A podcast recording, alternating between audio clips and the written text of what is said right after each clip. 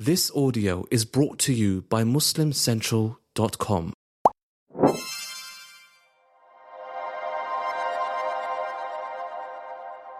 Assalamu alaikum wa rahmatullahi wa barakatuh, everyone. Welcome back to the virtues of Dhul Hijjah.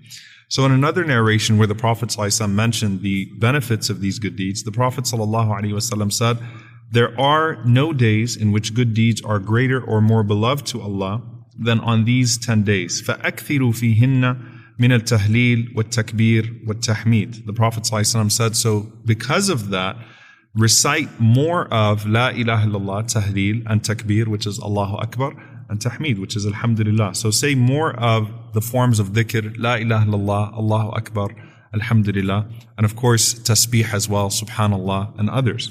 So the Prophet ﷺ specifically here is saying that we need to increase in our remembrance of Allah in these 10 days, and he's mentioning the phrases that we typically would recite. Now, tahleel, la ilaha illallah, once again, you're really going to affirm that more than anything else on the day of Arafah.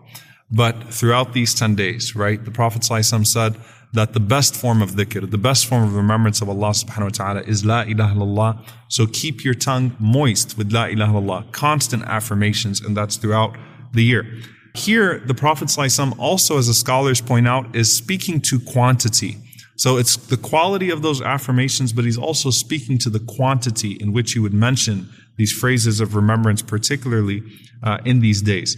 And there are things that, that we find from the practices of the companions that uh, we could implement today. So, for example, it's narrated in Bukhari that in the first 10 days of Dhul Hijjah, Abdullah bin Umar, may Allah be pleased with him and his father, and Abu Hurairah, radiallahu anhu, they used to go out through the marketplace, constantly reciting takbir, Allahu Akbar, Allahu Akbar, Allahu Akbar, La ilaha illallah, Allahu Akbar, Allahu Akbar, walillah alhamd. Now these are phrases that you only hear on Eid day usually, but they would go out throughout the 10 days, reciting these in the marketplace, and the people would join in with them and they'd start to recite takbir as well. Now, if you live in the West, I don't recommend you go into a mall and start shouting Allahu Akbar, Allahu Akbar, Allahu Akbar, right? But there's a point that's to be stressed here that if that's what used to be done in the marketplace, then we should remind ourselves in our homes, you know, as our families, like, hey, it's the first 10 days of Dhul Hijjah. Let's recite Allahu Akbar, Allahu Akbar, Allahu Akbar. Let's increase the forms of dhikr. And they would do them loudly to remind everyone else and the people would join as well.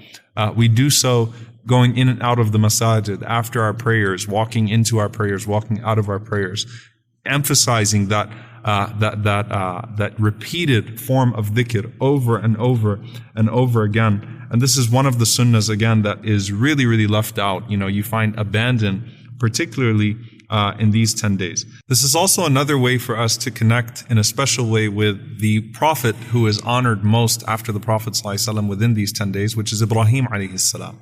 Because these words of remembrance were given in the form of an advice and a conversation between the Prophet Ibrahim alayhi salam, Abraham, and the Prophet Muhammad sallallahu alayhi wasallam on the night of Al-Isra wal-Mi'raj.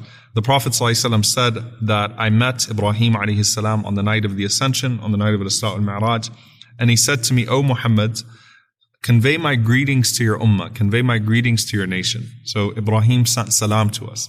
And then tell them that paradise has a vast plain of pure soil and sweet water, and is set as a plain leveled land. The plants grow here by subhanallah, walhamdulillah, wa la ilaha illallah, wallahu akbar. The seeds of these trees, the seeds of these plants in paradise are subhanallah, how perfect is Allah, alhamdulillah, all praises to Allah, la ilaha illallah, there is no God but Allah, wallahu akbar, and Allah is the greatest. So these forms of dhikr that we say are the seeds that are uh, that, that are meant for the soil of Al-Jannah, for the soil of paradise. And this came in a conversation between Ibrahim alayhi salam and Muhammad sallallahu alayhi wasallam that he said to us, salam, that he sent peace to us and said, remind them to say these words frequently because that's how they continue to plant their trees in Al-Jannah. So if that's for throughout the year, then what then of these 10 days where the Prophet ﷺ said, Akthiru be plentiful, make sure that you do a lot of these, these forms of remembrance, constantly saying, Subhanallah, Alhamdulillah, La ilaha illallah, Allahu Akbar. So we ask Allah subhanahu wa ta'ala to accept our dhikr, our remembrance, inside of these 10 days and outside of these 10 days, and to allow us to keep our tongues moist with these remembrances, as well as our hearts saturated in them. Allahumma ameen. Jazakumullahu khairan. Wassalamu alaikum wa rahmatullahi wa barakatuh.